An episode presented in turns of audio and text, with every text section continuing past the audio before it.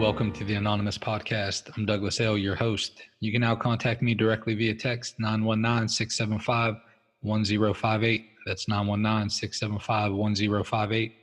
Or join our Facebook group at the Anon Podcast. That's T H E A N O N P O D C A S T to fellowship with other guests.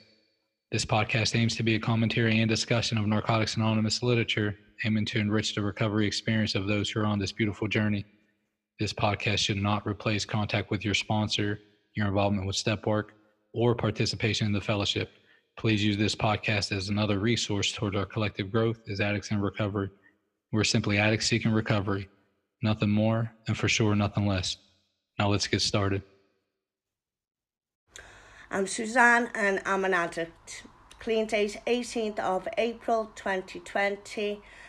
I attend the Merseyside area of Narcotics Anonymous in the UK and my home group is St Luke's on a Friday night miracles happen.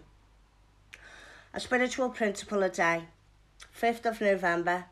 Caring and listening. Even with many years clean, Separating and reconciling what's in our heart and what's in our head doesn't come automatically. We need another set of eyes. We need a caring, attentive listener to help us sort things out.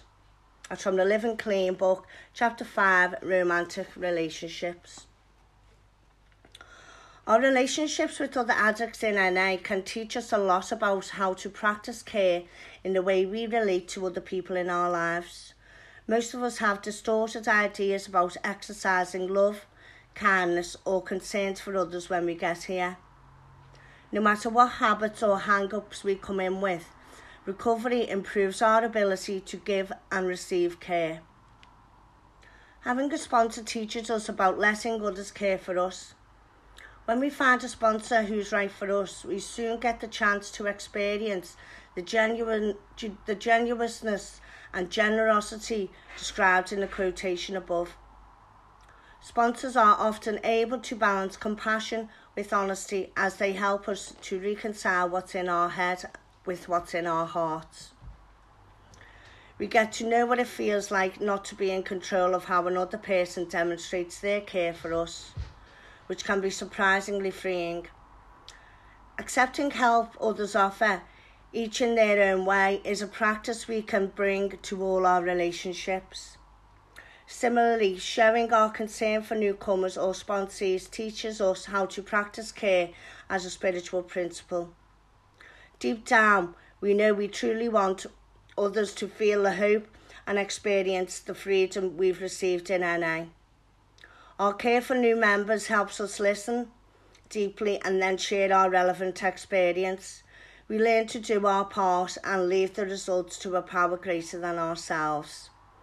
Instead of filling every conversation break with our opinion, we practice our skills as caring, attentive listeners. These lessons profoundly enhance our ability to develop and sustain loving relationships. We allow people to be there for us, and we're right there, right back. Giving and receiving care is a skill I can constantly improve upon. I will practice being a caring and attentive listener in my relationships. All right, welcome back, everyone. This is November 5th, uh, and we're here with Paul, Saturdays with Paul, and he's going to speak on caring and listening. What's happening, Paul? Hey, Douglas. Caring and listening. Who uh, look? Uh, good, isn't it? Yeah, it is. Uh, Fran Lebowitz in Metropolitan Life wrote the op today. The opposite of talking is not listening; it's waiting to talk. And uh, I, I love the humor of that because I know everyone has sat here with someone talking at them going, okay, as soon as they finish, right. I'm gonna I'm gonna jump in and tell them exactly what I've been thinking here and how they're wrong. That's what I like to do too. I'm thinking, no, that's fucked up. A... so yeah. we've all done it. We all have done it. So I love the I love the combination here of caring and listening. And here's the thing I, I hear people say, oh, I can't, I don't know what to say. I don't go to funerals because I don't know what to say. Nah. nobody cares what you said at a funeral. They mat what matters that you were present and active, that you were there, and that you were listening. See, listening. Paul, look, that that you know how relatable that is to to a, a lot of us. We, we we talk about how it's difficult for us to make friends, Mm-hmm. you know. And I heard I heard the one dude on the radio, um, some some kind of thing, but he was talking about if you if you're looking for a whole bunch of friends, they're scarce. If you're looking to be a friend, you'll find them everywhere. And I thought, and what you're saying is just right. It's it, it's like, look, I don't need to I don't need to to say the right thing or do the right or whatever. Be there. Present. Be available. Just- yeah, be present. Be available. Yeah. Yeah. Just be present. And and look, that's what listening is. Listening is full presence. Getting out of our heads, oh, what am I going to say? What am I what do they think of me? All of that internal dialogue and for I mean, I think that's why meditation is so important for us because it is the practicing of the quietness, Mm. the serenity Mm. that we all pray for at every meeting, the serenity to just kind of stop the endless loop of thoughts that just roll through the addict mind. Yeah. And they're all self centered. They're what do they think of me? What did I say? What am I doing? How am I perceived? It's never what, what, I wonder what he's thinking.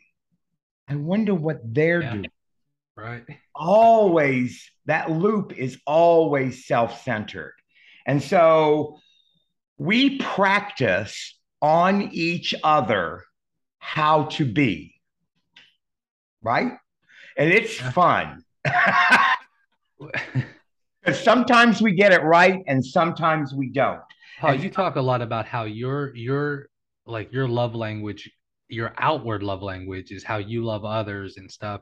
You're you're a very doing person. Let me do something for you. You know, let Mhm. me let, let me, you know, service oriented and stuff like this. And and it's hard, you know, and you, you always talk about how it's hard to receive that. It is Uh, it I- is hard for me to receive it Yeah. it, it's tough. I don't know. I I'm I'm getting better with it, but it's still a work in progress. And um, we just didn't, you know, I didn't grow up in a family where uh, there was a lot of expression of verbal stuff like that. My mother was British. My dad was uh, was an alcoholic, but he got he got sober um, and died sober. So Paul, I love when you talk about that. So, so it's like you know, you you you classify mom with you know British and proper and tea and all that like that goes with it, and then dad doesn't have an ethnicity. He's a he's a drunk. Oh, my my dad's a coon ass. My dad's a Cajun, so I'm I'm a mutt. I'm in the middle of the ocean somewhere. But it's true. The alcohol is the alcoholic father didn't express it. My father's my father's love language was a twenty dollar bill. That was my father's love language. When I was a kid, here's 20 bucks. That's how he said I love you. And and look, I still feel better when I have 20 bucks in my pocket when I have when somebody gives me money and I put it in my wallet, the ah, Hey man, the world loves me. so you know where you know my spirit go, get, like hit, hits on fire with this because I want the listeners to to identify whatever this they're listening, caring, their love between between uh, you know th- them and another person. Where does it relate to? Because when you're talking about that, what what my pattern is is I'm the I'm I'm the one how I would show like my care, my concern is like I'm I fix every problem. You come to me if there's a problem instead of me just being there listening. I have to I have to practice doing that. Right away, my mind goes, "Here's how to fix it. Here's how to Fix it. it. Here's how to Fix it. it. Here's how to fix." And now that's brought its own kind of issues into my life, you know, and people looking for that and all that stuff. But anyway, wh- what I struggle with is almost similar to you know when people want to serve you you struggle with that when people want to say hey douglas here's a solution here's a solution here's a solution here i fucking struggle with that man i don't want that don't tell me what the solution is Because you oh you don't I want could do them. that for you Oh, don't tell me that shit. Oh, yeah. similar to what you're talking about man I- how hey let me serve but don't serve me and then i wonder like what what other ways you know do our listeners kind of say hey man, in the area of like love and listening and stuff, I I like to do this, but when it's done to me, it's like, oh, it's hard for me to accept. I I I like the first line, even with many years clean, separating and reconciling what's in our heart and what's in our head doesn't come automatically. Mm. We need another set of eyes. We need a caring, attentive listener to help us sort things out. I'm not sure that I do want that sometimes. I'm I can be very put I can put walls up very easily and I struggle with that, especially with people who love me and have my best interest at heart. I get I like you don't want I sometimes I don't want it. And I just I struggle with it. I I work hard with it. Um, you know, my sponsor go, "You haven't called in a week. What's going on?" Oh, he hit you with that one, huh? Oh yeah. And I'm like, "Oh, well, we see each other like at meetings and that doesn't count? Doesn't count. Come on, Lee. you know, and he's not wrong. It doesn't right. count because a hello across the room is not divulging what's going on in the moment and that's where i need you to listen i when i'm telling you and i'm becoming transparent i need you to listen sometimes i don't need you to fix things. I just need you to listen. Yeah. And like you said i can be a little bit of a doer instead of a listener. And that's not what we want. That's not what this thing is calling about. It's just active listening, quietening, quietening my mind and and just taking in what you're saying. That's amazing that that it has value. Oh, you know what that is too? It, doing that with somebody, it's a very intimate practice. It's it really connection. is. And I know, I know our listen, you know, because me is when I say intimacy, I'm thinking about fucking. Right. You know, but it's it's not about that. It, but isn't it like if if if, if I'm listening to you, or you're listening to me, and, and we've had the, those talks to where it's like, okay, man, here's my spirit, here it is, right. bam. Yeah, and, and, intimate he, act. And here's the, the the kicker of all this: the first time I ever shot dope, it was so profound to me because the person I did it with, we talked for hours together this was before all of the consequences. This was before all of the, the mayhem and the terrible shit that came along with it. It was that pure connection with someone else. Now, I can't go back to that anymore because you can't ever get back to that part of using. Yeah. I'm here to tell you if you relapse, you don't go back to that first time. You go back to the last time when it was when it was horrible. Mm. So if you're thinking about a relapse, know that you don't get back to the fun part or the or the or the spiritual part or whatever you think you're going back to. Right. You go back to the horror of it all. So what I need to in the new way to live that we're looking for, in that new way to live, I'm trying to find connection with other people. And how I do that is to first of all talk and then learn to listen. Thank you all again for spending your time with us today on the Anonymous podcast. I encourage you all to focus on that magic six letter word others as we go out into the world. Stop by the Facebook page, fellowship with other guests, or send me a text. Let me know if you'd like to be a guest or if you have any ideas on future podcasts. Until next time, I'm your host, Douglas L. Namaste, and God bless.